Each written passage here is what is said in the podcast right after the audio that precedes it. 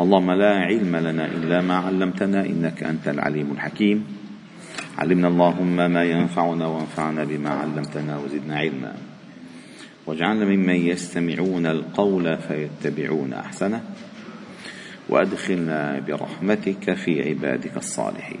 وبعد فلا نزال معكم أيها الأحباب الكرام في مجالس القرآن ضمن دروس قرآن الفجر وقد وصلنا إلى قوله تعالى في سورة النساء يا أيها الذين آمنوا خذوا حذركم فانفروا ثبات أو انفروا جميعا وإن منكم لمن ليبطئن.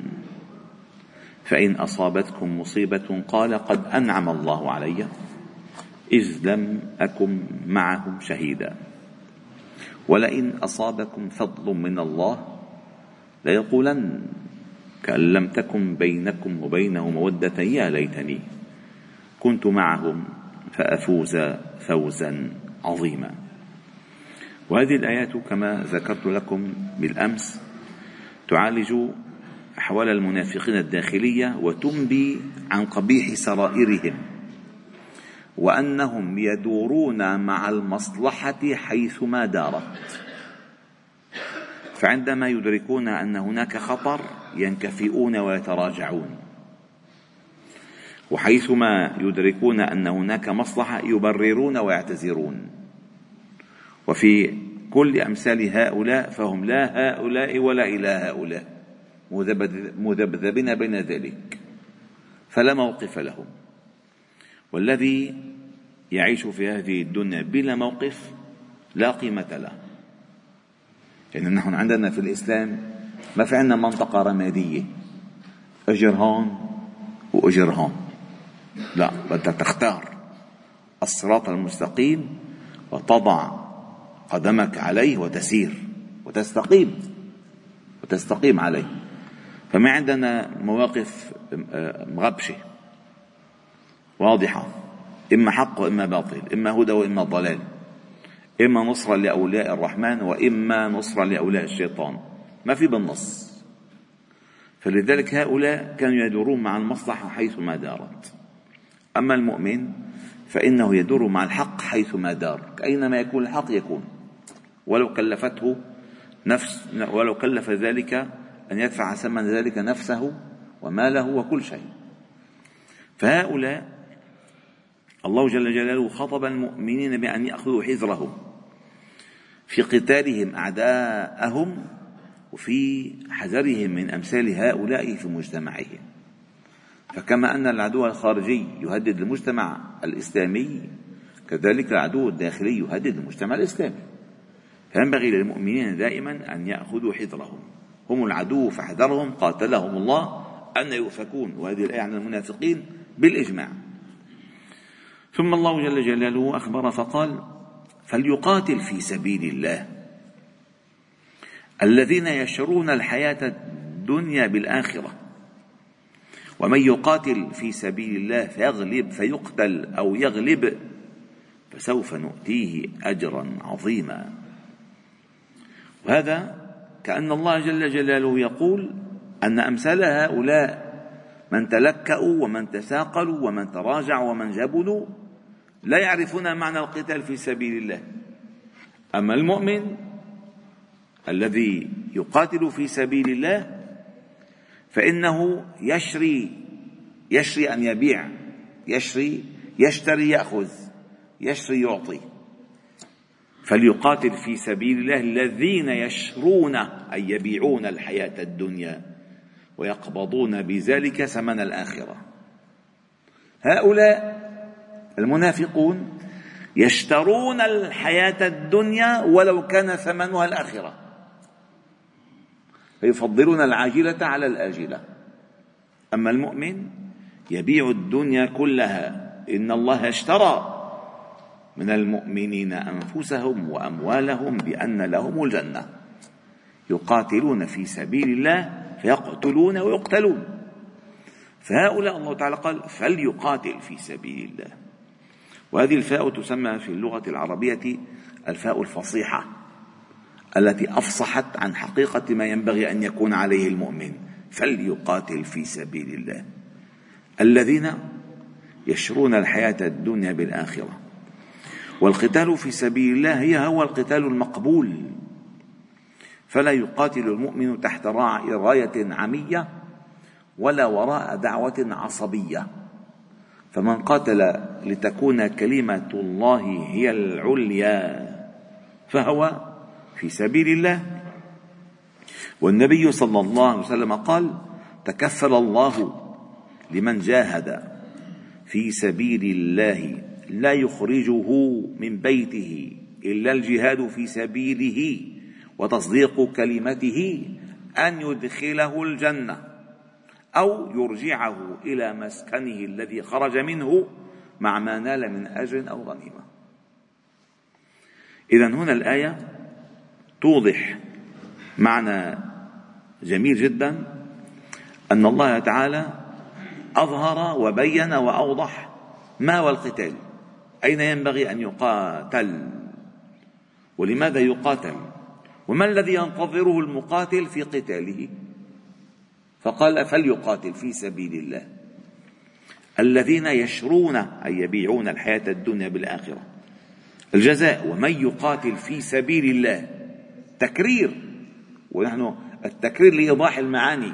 ليس للحشو والتكرير بمعنى التكرير أي لإيضاح المعنى وتأكيده. قال ومن يقاتل في سبيل الله فيقتل. وقدم فعل القتل على فعل الغلبة. لأنه من خرج لا يذكر الدنيا أبدا. يعني ما خرجه من أجل الغنيمه إنما خرج أولى أولوياته أن يستشهد في سبيل الله. فقال ومن يقاتل في سبيله فيقتل أو يغلب. أي ينتصر يظفر فسوف يؤتيه اجرا عظيما. والله تعالى قال قل هل تربصون بنا إلا إحدى الحسنيين؟ ونحن نتربص بكم. شو الحسنيين هي إما النصر وإما الشهاده ثم قال وما لكم لا تقاتلون في سبيل الله والمستضعفين من الرجال والنساء والولدان الذين يقولون ربنا أخرجنا من هذه القرية الظالم أهلها واجعل لنا من لدنك وليا واجعل لنا من لدنك نصيرا. أي ما الدافع ما الدافع للقتال. الدافع للقتال احفظوها أيها الأحباب الكرام. الدافع للقتال أمران اثنان. اولا أن يكون القتال في سبيل إعلاء كلمة الله. والثاني في سبيل رفع الظلم عن المستضعفين.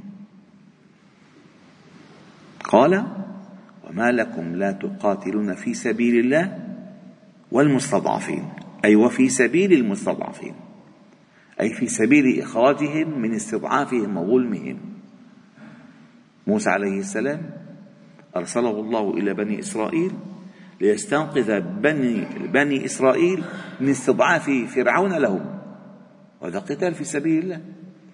قال وما لكم لا تقاتلوا في سبيل الله والمستضعفين. أي القتال في سبيل الله وفي سبيل رفع الظلم عن المظلومين. الذي لا يقاتل من أجل ذلك لن يكون قتاله مقبولا عند الله تعالى. أولا في سبيل الله مثلا مثلا كوستاريكا الآن. كوستاريكا.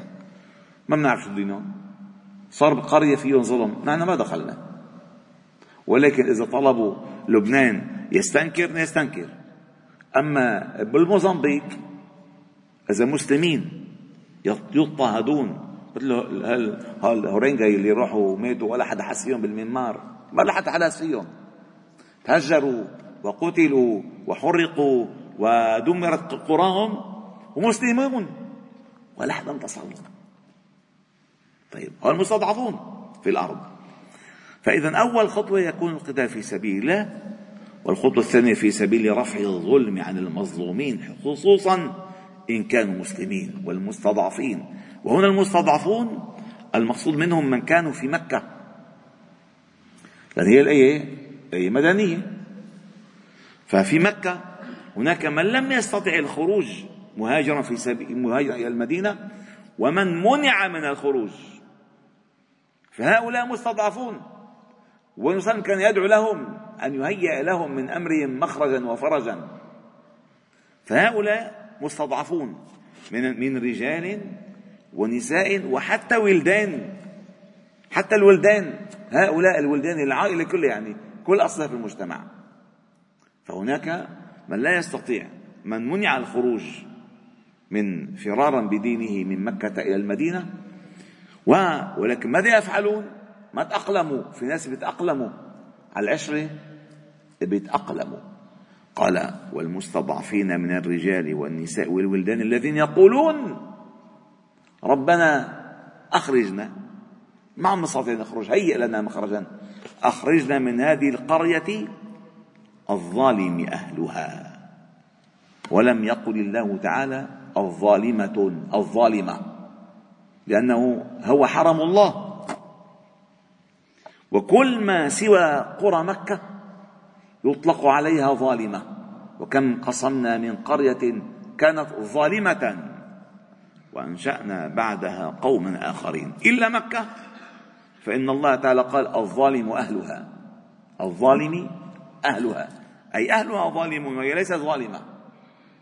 فلذلك هؤلاء الظلمة من أهل مكة من أمثال أبي جهل وأبي لهب وأمية وأمثال الوليد وغيره وعتبة. هؤلاء ظلام. أساءوا إلى من أراد الخروج في سبيل الله فنسب الظلم إليهم الظالم الظالم أهلها. فإذا يعرفون حقيقة الموقف فما تأقلموا ما حضروا احتفالاتهم ولا زقفوا لهم ولا حطوا لهم يافطات ولا حطوا لهم أهلا وسهلا ولا يعني كانوا يعاملون عنهم الظلام وهم مظلومون. واجعل لنا من لدنك وليا واجعل لنا من لدنك نصيرا. يعني ما بس يعرفون أنهم ظالمون بل يجأرون إلى الله تعالى أن يكون لهم وليا وأن يكون لهم نصيرا. وهذا الدعاء في هذه الأزمات مفيد جدا. ثم الله تعالى قال الذين آمنوا يقاتلون في سبيل الله والذين كفروا يقاتلون في سبيل الطاغوت. فقاتلوا أولياء الشيطان. إن كيد الشيطان كان ضعيفا. وهذه الآية تهيئ هي سورة النساء نزلت ستة, ستة, ستة للهجرة ما كان في فتح مكة. تهيئ أن الله تعالى سيجعل كيد أمثال هؤلاء في تضليل فإن كيد الشيطان كان ضعيفا. فهم كتبوا صلح الحديبية سنة ستة للهجرة ولكن ما استطاعوا أو ما استطاعوا أن يصبروا عليه. حتى فتح الله تعالى عليهم مكة وجعل كيدهم في ضعيف وفي ضلال وفي ذهاب وشتات. إن كيد الشيطان كان ضعيفا. كيف يكون كيد الشيطان ضعيفا؟ عندما فعلا نعزم الهمة على القتال في سبيل الله. ونعرف الهدف.